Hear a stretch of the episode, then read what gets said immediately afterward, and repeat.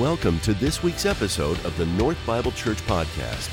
Now, let's join our pastor as we open God's Word together. All right, thank you, Wes. And yeah, welcome to our new members. We're glad that you guys have decided to join us here at uh, North Bible Church over this past year and become members. Great to see all of you here this morning. Happy New Year to you all. Uh, welcome to the first uh, worship service of 2022. I had to practice that one a few times because it's not something that we're used to saying yet. At least I'm not used to saying yet, but it does kind of flow off the tongue nicely. 2022. As we get into this new year, I think one of the things about the new year affords us to, to be able to do is to have a time of reflection and also to plan as we go forward. And this is what we're going to be doing this morning. We're going to do things a little bit differently than we do on a typical Sunday as far as what we're talking about this morning. Uh, we're taking a break, obviously, from our current series in Revelation. We're going to talk a little bit today about what we anticipate over the coming year, what we anticipate, and where we anticipate God leading us as we go forward into the coming year. We're going to talk a little bit about vision, the vision for 2022 here at North. And before we get into this, I want to say a few things. First of all, what I'm presenting to you this morning is, is an understanding of where God is leading us. It's our understanding of where God is leading us. So this is not a divine decree or anything like that. I'm not coming up to you saying, like, you know, God gave me this dream and it said, Thus says the Lord. And so now I'm telling you that thus says the Lord. This is not a divine decree in a way that the Lord has told me this or the Lord has told me that. I don't like to talk in those terms anyway because I think it can be limiting and dangerous. Um, it's not the kind of thing that can't be, you know, morphed over time and questioned and engaged with and those kinds of things. But it is our best understanding of where we believe that God is leading us over the next year or so. And, uh, and I think what we're talking about today is a direction that has been formed by a lot of prayer, a lot of discussion among our lead teams, and even, uh, even hearing from several of our members and leaders in the church. We've kind of taken this all together and tried to, tried to kind of discern where is the Spirit of God leading us over the next year or so. Uh, so that's the first thing. Secondly, I want to be clear about what I'm presenting to you this morning. When we say vision, it's in the understanding that God has already, or Jesus, I should say, has already given us the mission of the church. He has told us what the mission of the church is, and so it's the church, the local church's responsibility to basically to establish a vision that is going to kind of plan for us how we accomplish that mission. Because the mission that was given to by, by Jesus to the church 2,000 years ago, after his resurrection and before the ascension, is the same mission that has been given to every church since that time. It's our calling as the church to understand what is our vision, answering the question of how do we accomplish the mission that Jesus has given us based on who we are as North Bible Church, based on the historical setting that we're in, based on the world that we live in and the setting that we're in now. Just to remind you, this is the mes- uh, mission that Jesus gave the church uh, after his resurrection and before his ascension. In Matthew chapter 28, verses 19 through 20, he said this Go therefore and make disciples of all nations baptizing them in the name of the Father and of the Son and of the Holy Spirit, teaching them to observe all that I have commanded you. And behold, I am with you always to the end of the age. And then in Acts chapter 1 verse 8 he said this, "But you will receive power when the Holy Spirit has come upon you, and you will be my witnesses in Jerusalem and Judea and Samaria and to the end of the earth." So then, each local church, as we're establishing our vision, asks that question How do we make disciples in the way that Jesus has called us to? How do we be witnesses in the areas that we're in, in the relationships that we're in, to the ends of the earth of what Jesus called us to be? Extending God's love and grace in our lives through Christ, extending out from our closest relationships here on the earth to places that are far uh, away from us. And so, this calling is both an individual and personal calling, it's also a community calling. It's a question of, as individuals who are following Jesus, how do we follow this in our lives? How do we uh, enact a vision of meeting that uh, calling in our lives? And then, as the church, as a community, as we come together in this way, it's a question of how do we come together as a church, as a community, fulfilling that mission that was given to us. And so now that we, once we have the mission in view, the next step is forming a, uh, uh, forming a vision, I should say, is understanding who we are as a church. As you might imagine, this next step is critical. We ask questions like Who are we as a church? What does it mean? What makes North distinct? What makes North unique? What is it about North Bible Church that God has called us to be in this place at this time? I wonder how you would answer that. What is North to you? What does North mean to you? Who are we as a church? Well, we're going to talk about that a little bit today. I've titled this today's message Where do we go from here? Right? And so one of the questions we have to ask is what is here for North Bible Church? right? What does it mean to be here where we are right now, and how did we get here? You know, I started uh, here back at North in August 2019. 2019, such a simpler time, wasn't it? I was still in my 30s in August 2019. Now I feel like I'm in my 50s. But I started here two years ago. And at that time, of course, I was replacing uh, Larry Anderson, who was my predecessor. He'd been here, the senior pastor here at North for, I think, 17 years or so. And there was a plan at that point to have a transition period where we would transit larry would transition out of his role i would transition into his role and it lasted about three months at that point by the time we completed it. And so it was like november or december by the time i was fully into the role of lead pastor here at north bible church. And of course with holidays and all the rest and end of the year stuff it wasn't really until the beginning of 2020 that i felt like i had my footing here as lead pastor at north and then we all know what happened just two short months later, right? COVID hit us, and by the second week of March in 2020, we were fully into virtual worship service mode. In fact, I remember that Sunday uh, sitting in front of my computer in my home office at 6 o'clock in the morning, recording a sermon into my computer. And then we uh, sent that out along with some links to some worship songs. And that was our first wor- a virtual, streaming, if you will, worship service, right? We've come a long way since then. Uh, but that morning, I don't think any of us realized or anticipated the fact that that would probably start one of the most difficult seasons of church life that any of us have experienced. At least in my 20 years, I could say that that's true. And so when you add all of this, of course, to the political and social turmoil that we faced later on that year, it was all a perfect storm. And look, churches all over America experienced much the same thing that we faced. In fact, what we're realizing now is that there was a decline of about 35 to 40 percent of church attendance that happened throughout the U.S. And that was due to all kinds of things. It was due to COVID, it was due to kind of the way some people disagreed with how their church handled COVID, or something their pastor said, or a way that they were upset about mandates, or whatever it may have been. And in some cases, it was just people who got comfortable being at home on Sunday mornings for the first time in a long time, and in some ways, they've never come back. But 35 to 40%, think about that for a minute, which resulted in thousands of churches throughout our nation actually closing their doors permanently. That's kind of where we're at since 2020. In addition, I heard the other day that studies are realizing now that the churches who have done the best throughout the pandemic are the larger churches, so churches above a 1,000, and the smaller churches, churches less than like 100, in some cases less than 50 people. And for two different reasons. For one reason, for the, the larger churches were more positioned to have uh, technology and staffing and all the things that they needed as far as infrastructure to go on to kind of a virtual worship service mentality and focus. So they were able to shift a little quicker because they had all those resources in place. For the smaller churches, they didn't have all the resources, but they had a greater sense of community and connection within the smaller church of less than 100 people or 50 people. It was a lot easier to keep track of the people who were, you know, 50 as opposed to maybe 500. Now, as you know, we are a church that falls in the middle of those two ranges. In other words, the type of church and the size of church that, began, that, that was most affected by COVID in that way and most affected by the pandemic. And so, what has happened for, to us has been uh, something that has really happened throughout a lot of churches our size throughout the U.S. But I think one thing that we can be encouraged about is that our church has stayed viable and our church has actually continued to grow after kind of some resetting of some certain things. Like we just saw a video of a bunch of members who just, several members who just joined this past year. And so I think we have a lot to be excited about given our circumstances. And I would say this that we are really kind of building towards those pre pandemic kind of energy and numbers here at our church, which is exciting. Now, of course, what made things a little bit more challenging for us here at North is not only did we go through what everybody else went through these past couple of years, but we had a new pastor coming on, which created even more significant change before the pandemic. And on top of that, whether it was, you know, kind of a direction that we were going or teaching from the pulpit, when you've got a new pastor in there, it's just the reality that it's going to be difficult to build trust uh, initially. And so I think in a lot of ways, we struggled in that way of learning to get to know each other and trust one another and understand each other in that way. So, what does all of this mean for North? I think one thing that we need to understand from all of this is that we are a church who has largely been in crisis mode for the past two years. And when I say the word crisis, I know that's a loaded term. I want to define what I mean by that.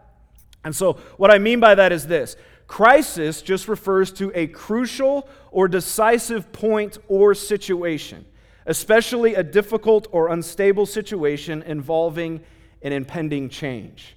Now, given all that we've been through, I think that's a fitting definition for what we've experienced over the past couple years. We've been have many different decisive points that we've gone through over the past two years. Some might even rise to the level of crucial, starting with having a new lead pastor, and then, of course, given all that we mentioned before, uh, week to week, day to day, as leaders, we were making decisions in the midst of the pandemic that felt like a decisive decision point every single time that we were making it. And uh, I know there were questions about, you know, why did I go on a sabbatical, me personally, a couple of months ago? Well, this is part of it. It's, it's, it's difficult to lead through a crisis, to be a leader who leads through a crisis. You face a lot of, uh, a lot of tension and a lot of critical decision points over a period of time. And I think, a lot, I think having the opportunity to take that sabbatical was an opportunity to step back and step out of that for a minute so that I could see it for what it was.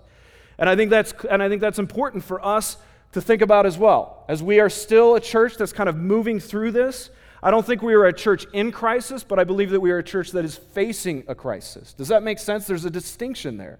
A church in crisis is just focused on the crisis that typically comes from within. So it defines who you are.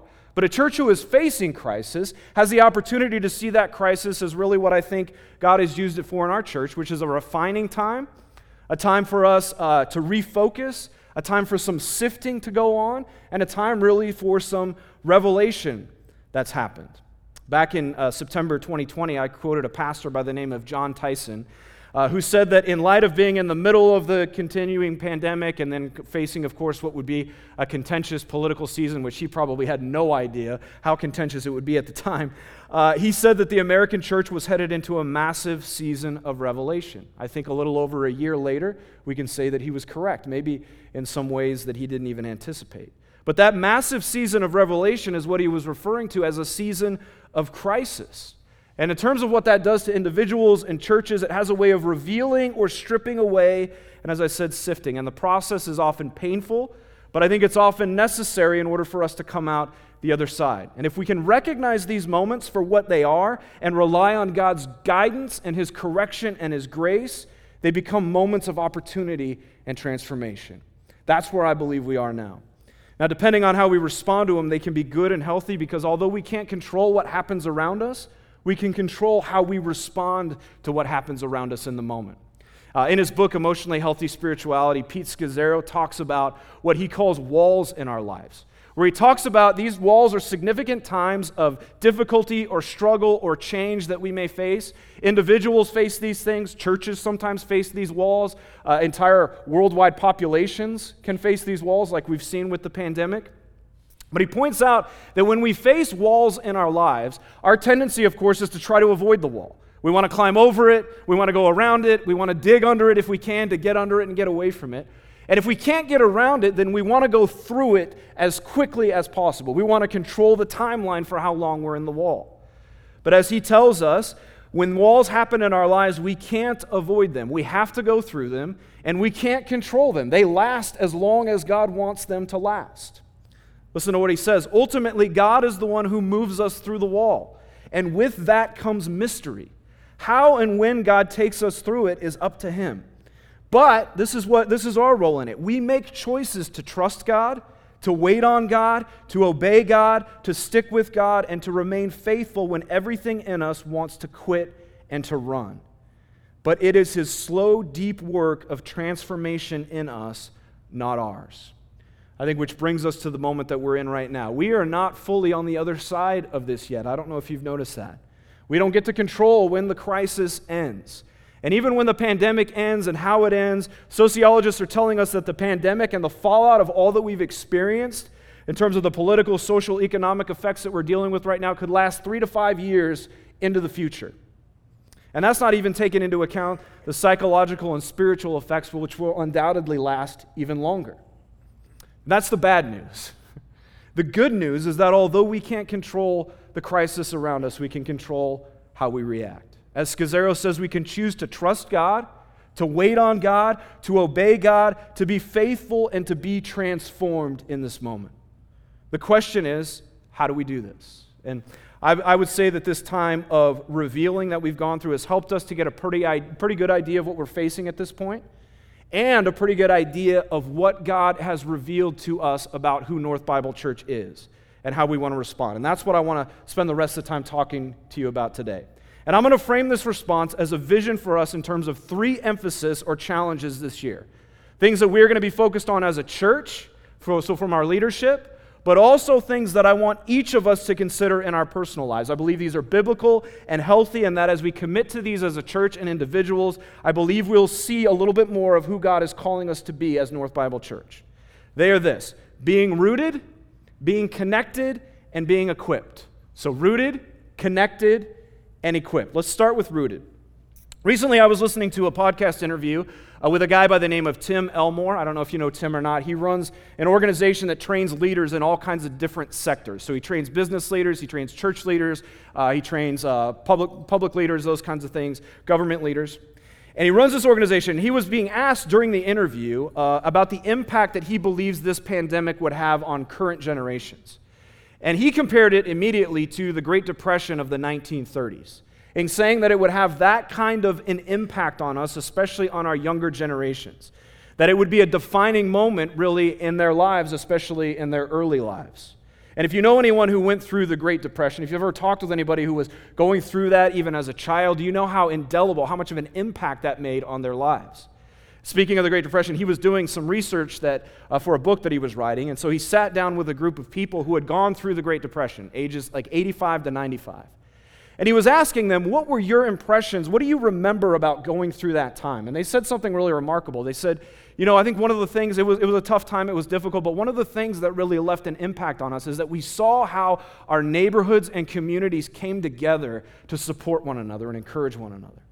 You know, we were at a place where, in many cases, we could barely feed our families, and we got families together along the, along the streets that we lived in, and we came together to survive. One 90 year old man told a story that he remembered very vividly. And he said, There was one case that I remember where my parents were out in the middle of the street with a bunch of other neighbors that were there on the street.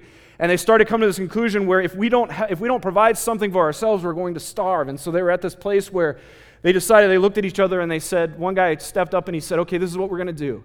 You're going to take all that, all that you've got in your yard, turn it into a garden, and you're going to, you're going to grow lettuce and you're going to grow carrots. You're going to do the same thing, and you're going to grow tomatoes.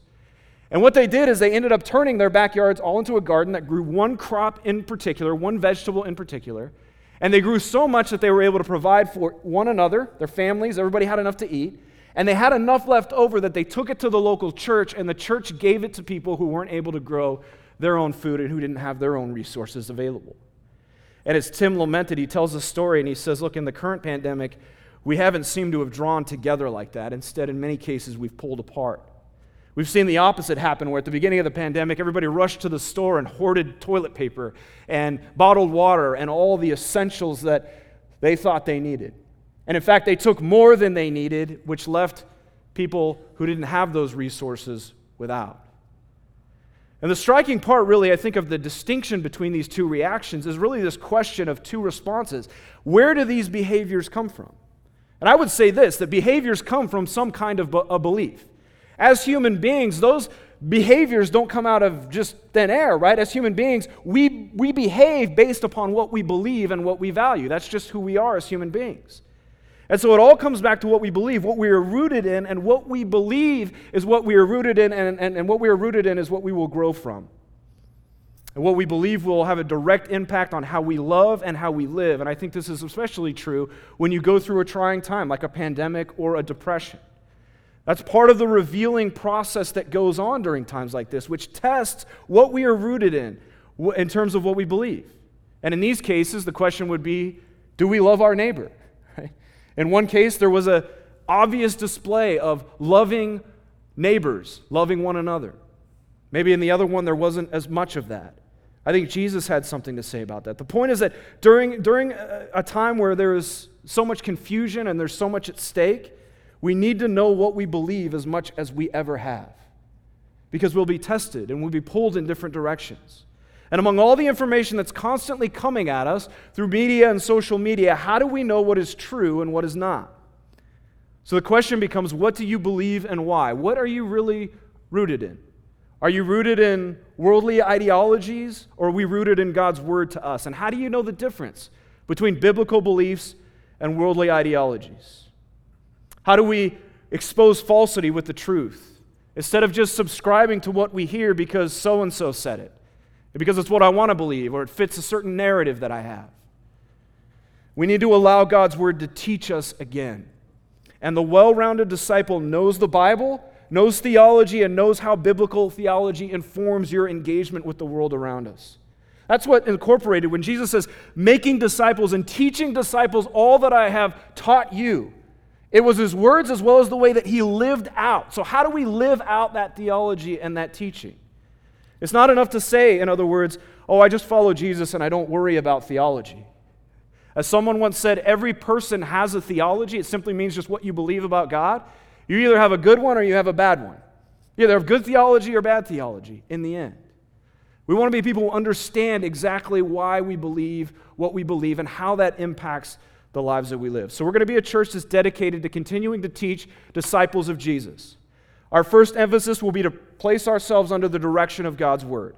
That means when Jesus agrees with our favorite media talking head or our uh, political party's platform or the newest social theory or ideology, we are going to listen to God rather than listen to men.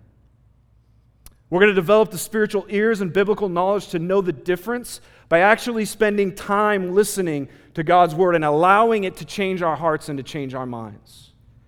This is what we've tried to do with our sermon series ever since I've arrived here the past couple years. Whether it's been book studies or crucial questions series, our focus has been on digging as deep as we can on Sunday mornings so that we can equip disciples to carry out the calling of Jesus on their lives. Our current series is, is, by the way, probably one of the best examples of that in terms of uh, investing in the equipping of disciples. As I've said, the book of Revelation has been uh, not the easiest book to teach through.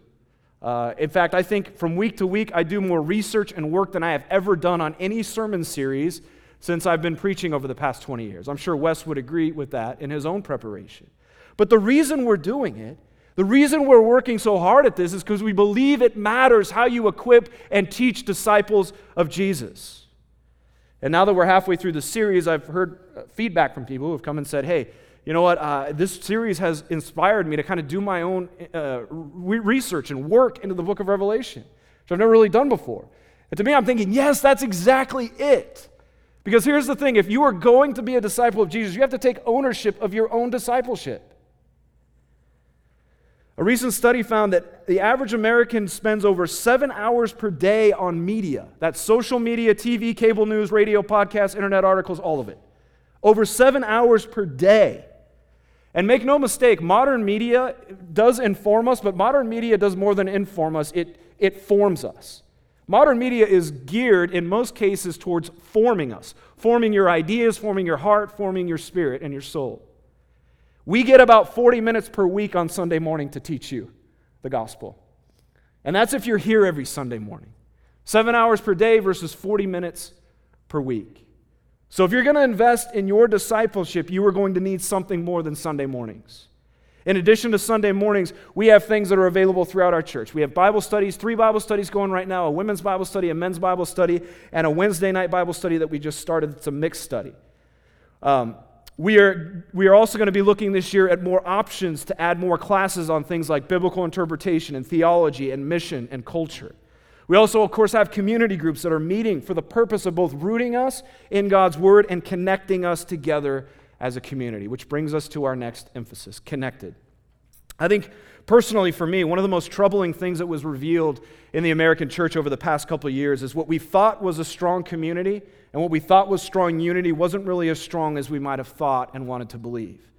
And although we'd like to believe that we were united in Jesus, we found out that our unity, or lack thereof, was based upon other things in Jesus, other things than Jesus in some cases. And look, we have seen our society around us fracture and reposition into new communities and tribes. And unfortunately, we've seen the very same things happening in the church in many cases. People separating and retreating into smaller tribes who only have room in their tribes for people who think like them and, and look like them.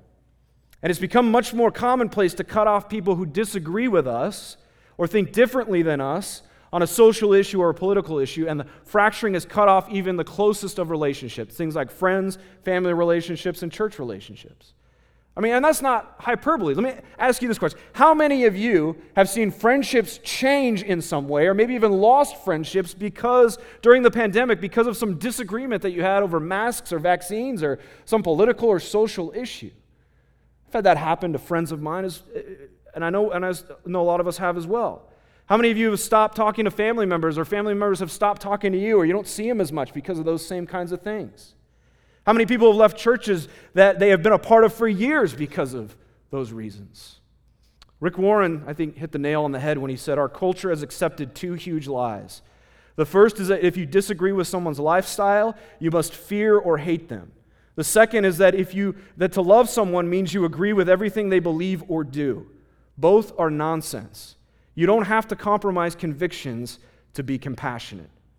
As Christians, I believe we should be concerned about this fracturing. And I would say that in the end, the biblical church is the church that is not afraid to embrace differences and diversity and disagreements about things like race and politics and masks and vaccine because those things are not our gods. And that's not our gospel. Instead, Jesus is, and his good news is what brings us together. Galatians chapter 3, verses 27 through 28 says this For as many of you are, as are baptized into Christ have put on Christ, right? This is our unity. This is what calls us together. As many of you, anyone who has been baptized into Christ, they are put on Christ. So therefore, there is neither Jew nor Greek, there is neither slave nor free, there is no male nor female. You are all one in Christ Jesus. Now, Paul was writing, of course, to a first century church that was experiencing some pretty difficult division among all of these cultural things that he calls out. If Paul was writing this today, 2,000 years later in our setting, he might need to add something like no longer Republican or Democrat, no longer masked or non masked, no longer vaxed or not vaxed. I think it's laughable that we'd have to add those things, but it just goes to show how far we have moved in the opposite direction. Instead of eliminating walls so that the gospel can reach all people, We've had a tendency to build even more walls, and man made walls at that.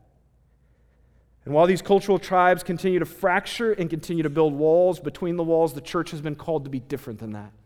Engaging in community so that we can build bridges of gospel transformation to the communities that we live in. According to Ephesians 2:14, this is exactly what Jesus did. Broke down the dividing wall of hostility.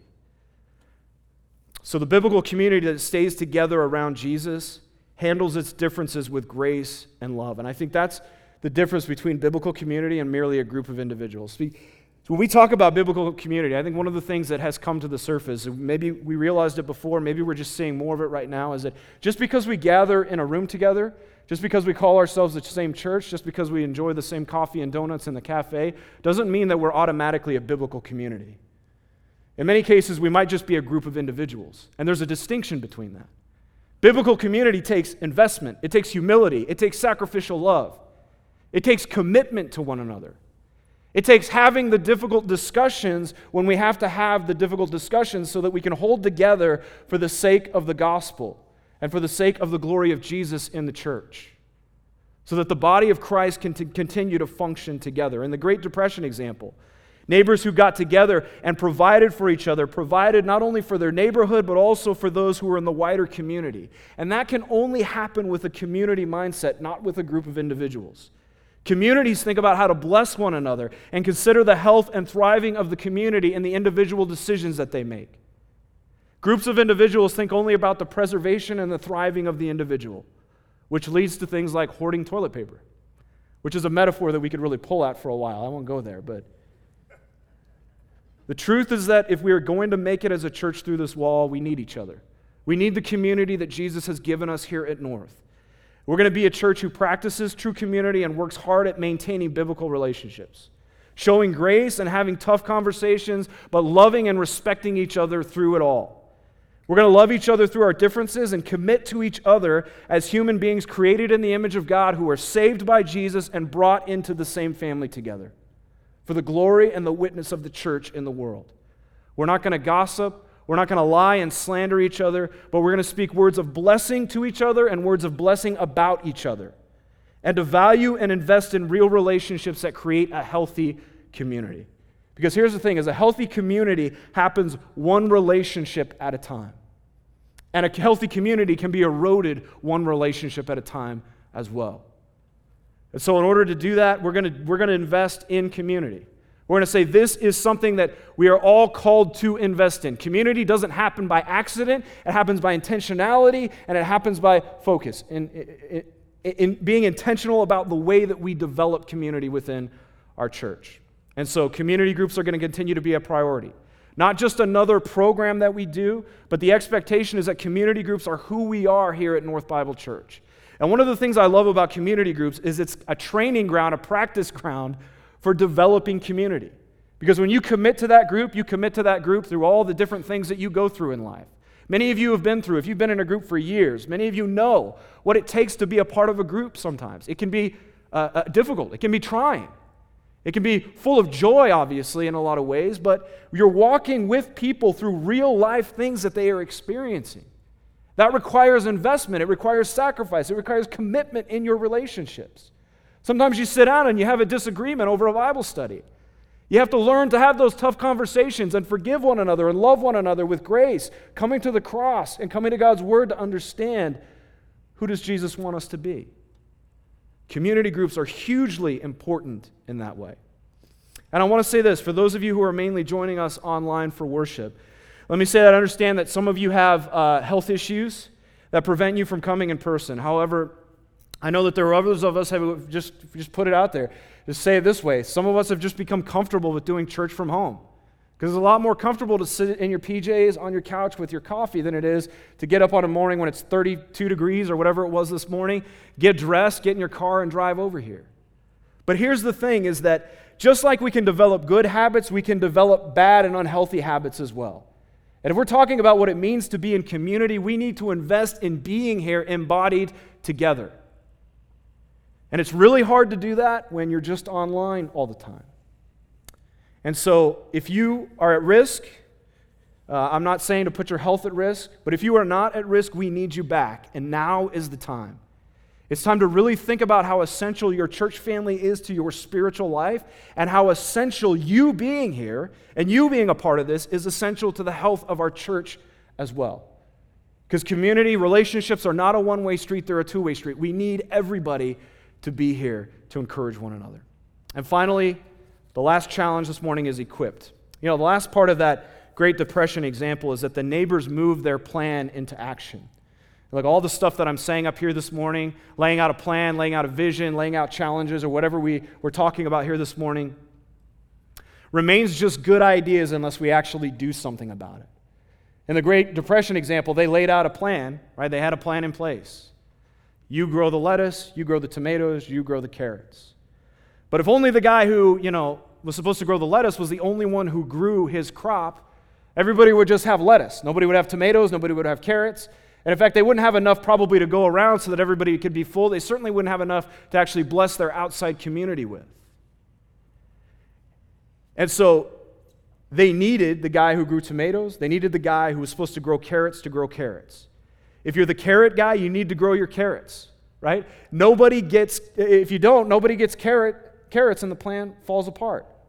1 Corinthians 12, the Apostle Paul reminds us that as a community, the church is one body with many parts that everyone who is in the church has a part and a purpose and a role to play. And so a vision is just a vision, it's a plan, it's words if we cannot actually move forward with any action as a result. We believe that if you are here with us at North, you're here with us for a reason. God has placed you here and given you something to contribute. If you don't grow your carrots, the reality is we just won't have carrots, which means that somebody else has to grow more tomatoes or we go hungry in some way. And we don't have enough to feed ourselves, we won't certainly have enough to give out into the community. Now, you may know that for the past several years, around this time of year, Google publishes their most searched phrase. Have you seen this? Google has been doing this over the past several years where they publish what's the most searched phrase, what's the most Googled phrase worldwide throughout the year. Did you see what the phrase for 2021 was?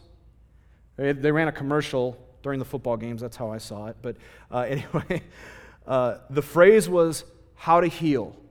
How to heal. The most Googled phrase worldwide this past year. Now, we know, of course, that rates of mental illness have skyrocketed, and the CDC reported all the way back in fall of 2020 that one out of four young adults contemplated suicide over the, over the previous month. Look, we live in a world that is hurting. And we know the one who has called himself the healer, the capital H healer, and said, I came for the sick so that they might be healed. It can't be any more on the nose than that for the church this year. How to heal, and we know the one who brings true healing. We live in a world that is hurting. And so, personally, we need to be challenged over fighting over our little preferences and comforts within the church. We need to remember again that the church is here for the world. And that reminds me of a metaphor that I heard a long time ago about the church, which said that the church either tends to function like a museum or a hospital. Maybe you've heard this before. It functions more like a museum when it's set up as an attraction for people to come and see, right? Come and pay your entrance fee and see all of our beautiful displays. See our music, our production, our preaching, our programs, and our wonderful, pristine people. It's a lot of P's, lot of P words in that. When it comes to church, a museum is honestly a lot easier to run because it's always quiet. It's typically quiet. I won't say always, but typically quiet. It's calm with everything in order. It's not messy. It's always clean. It always has that nice, soft music playing in the background. Always smells really nice. Has the nice marble floors that are buffed to a shine. It's really one of those comfortable places that you can be. The problem with the museum is that it's usually full of relics and dead things, though. Things that are no longer relevant and functional in the real world, but just show us how things used to be or how things might have been at one time. On the other hand, when a church functions like a hospital, it is set up to be a place where sick people can come and get healing from the great physician. The thing about hospitals is that they are hard work. Helping people heal can be messy and tiring and difficult and frustrating. And even after you give people everything that they need to heal, they might still not, they, they might still not make it. And it's uncomfortable, and it sometimes smells bad, but its goal is to get to the sick and to help them get well. Its goal is to get to the dying and to help them receive life. Honestly, if I'm telling you the truth, I like museums a lot more than I like hospitals, especially if I'm going, you know, like as a tourist somewhere. If I go to New York City, I'm not going to Google like what's the local hospital so I can walk through the ER for the next for the next four hours during my afternoon. Right? I'm going to go to the Met. I'm going to go to the uh, Museum of Natural History, a place like that. And I'm sure you feel the same way. But when it comes to church, I'd much rather be a part of one that acts like a hospital, with all the messiness and work and discomfort that comes with healing, than a museum where all we do is sit around and talk about the relics of the past until we become relics ourselves. I think this picture, I came across this picture earlier this week, and I think it incorporates or encapsulates the di- distinction between a museum and a hospital.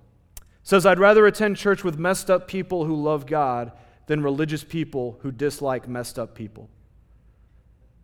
Religious people tend to like museums. But in order for churches to be hospitals, we have to seek out and welcome messed up people.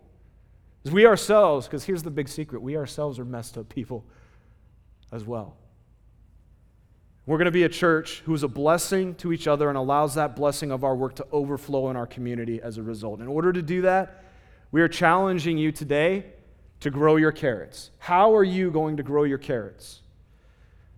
We talk all day long, we can talk all day long about great strategies and ideas about how to reach our world, but in the end, if we don't have anyone who is willing to go out and be a blessing, to grow enough carrots to be a blessing, it just remains an idea.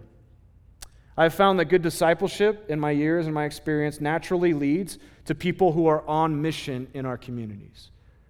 So we're going to dive deeper into, into, into good, solid discipleship.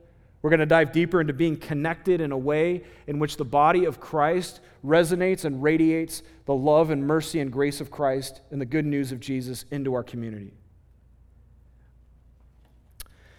And look, every church, I believe this, every church has enough to do what God has called us to do. So we don't need to wait. We can do this now. God has given us everything that we need to do to fulfill the mission that He has called us to fulfill because we have plenty to bless the world with. And so we're going to look for opportunities to bring healing in the world around us. not just only as a hospital that takes walk ins, but as a mobile triage unit that is out in the world where people need healing. And in order to do that, we need to be more mobile, and we need you in order to do it. We also have to be willing to listen to those who are hurting, even when they don't believe like we do, so that they have the opportunity to see and hear about the love of Jesus. And again, I want to remind you that this is the direction that we're pointing to in terms of being rooted, uh, being connected, and being equipped. And we're continuing in our need for God's grace and direction, but we need you to continue to pray and to engage with us here at North. We still believe in the power of the church to make an impact for eternity.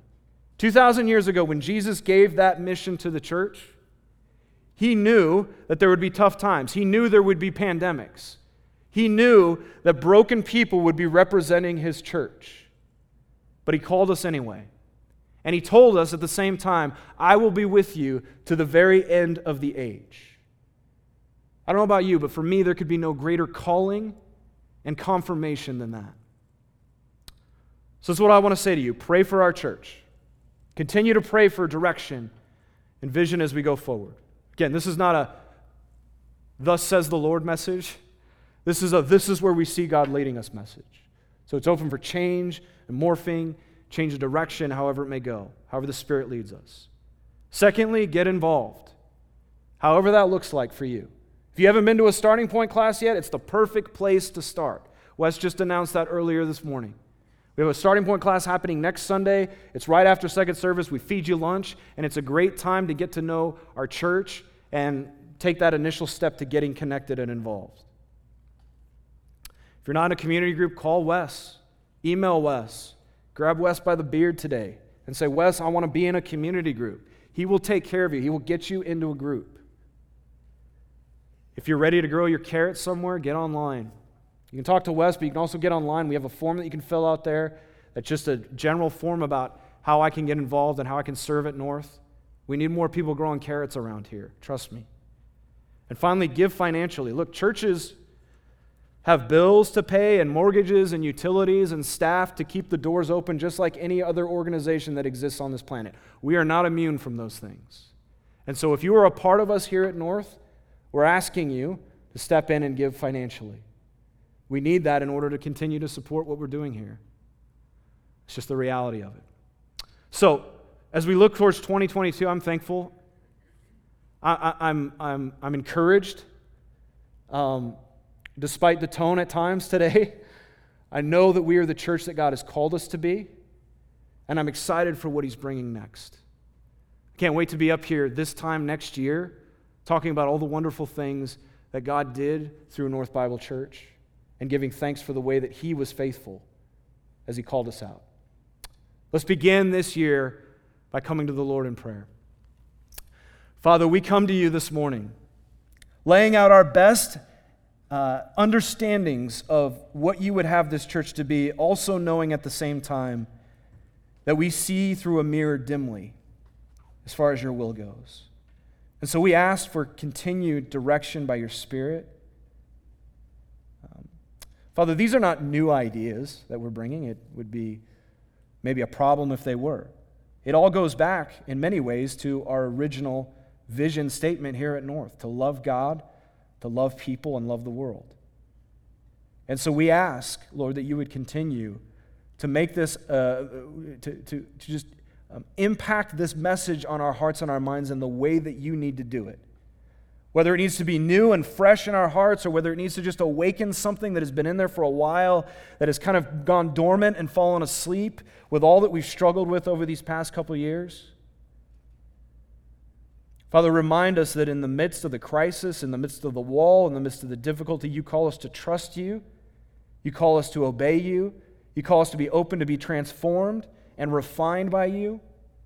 And Lord, you do it in a way that is loving and gracious, but also in a way that calls us forward in a challenging way. And so, where we need to be challenged, Spirit, would you challenge us and awaken us? So that we can be the church that Jesus had in mind when he called us all those thousands of years ago to be the church that makes disciples and goes out into the world as his witnesses here in our closest relationships, here in our church relationships, in North Scottsdale, state of Arizona, our country, and to the end of the earth. Lord, thank you for all that you have done in the rich history of this church. We know that as we've gone through a kind of redefinition of who we are and a refining of who we are, what counts is this moment right now and how we move forward. And so we ask for your guidance going forward. We ask, Lord, that you would shine a light and that you would call us into places that may be scary, places that may be difficult, places that may challenge us and make us uncomfortable. But would you remind us of those words that Jesus said to his disciples, who I'm sure were full of fear in that moment, where he said, I will be with you to the very end of the age. Lord, you never leave us. You are with us. You are present in the calling and you are present in the mission. So we ask for a greater level of faith to follow you and to see you where you're moving. It's in Jesus' name that we pray. Amen.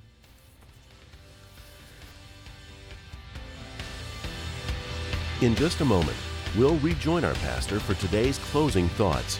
But first, we wanted to thank you for tuning in. North Bible Church is located in Scottsdale, Arizona, and exists to equip all generations to love God, love one another, and love the world. For more information about North, please visit our website at northbiblechurch.com. Now, some closing thoughts from our pastor.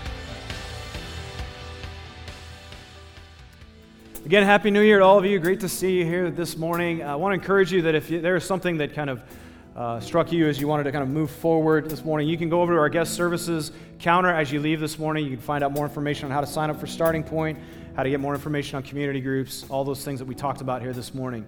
Uh, the Hoshawaras are our prayer partners here this morning, so if you need prayer as you leave this morning, they're there to pray with you about whatever may be going on uh, in your life, maybe a family member's life. And we also want to encourage you, speaking of prayer, as you leave this morning, always we have our prayer cards that are available for you as you leave here this morning. If you fill out one of those prayer request cards and get it into the offering stands before you leave here this morning, and make sure to, uh, that, that makes that that makes it so that we can get it to the right people and make sure that we get it to our teams who pray over those things each week. And we do consider it a privilege and opportunity to be praying with you about all the things that are going on in your lives. We know there's some tough things that we're even carrying into the new year. Just because the calendar flips over to a new year doesn't mean that everything becomes new, right? There's still things that we're carrying and it, and it becomes weighty. And so we want to join with you in that prayer ministry.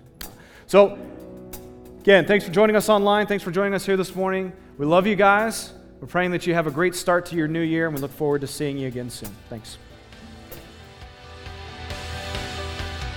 Thank you for joining us for this week's message. North Bible Church is located in Scottsdale, Arizona, and exists to equip all generations to love God, love one another, and love the world. For more information about North, please visit our website at northbiblechurch.com.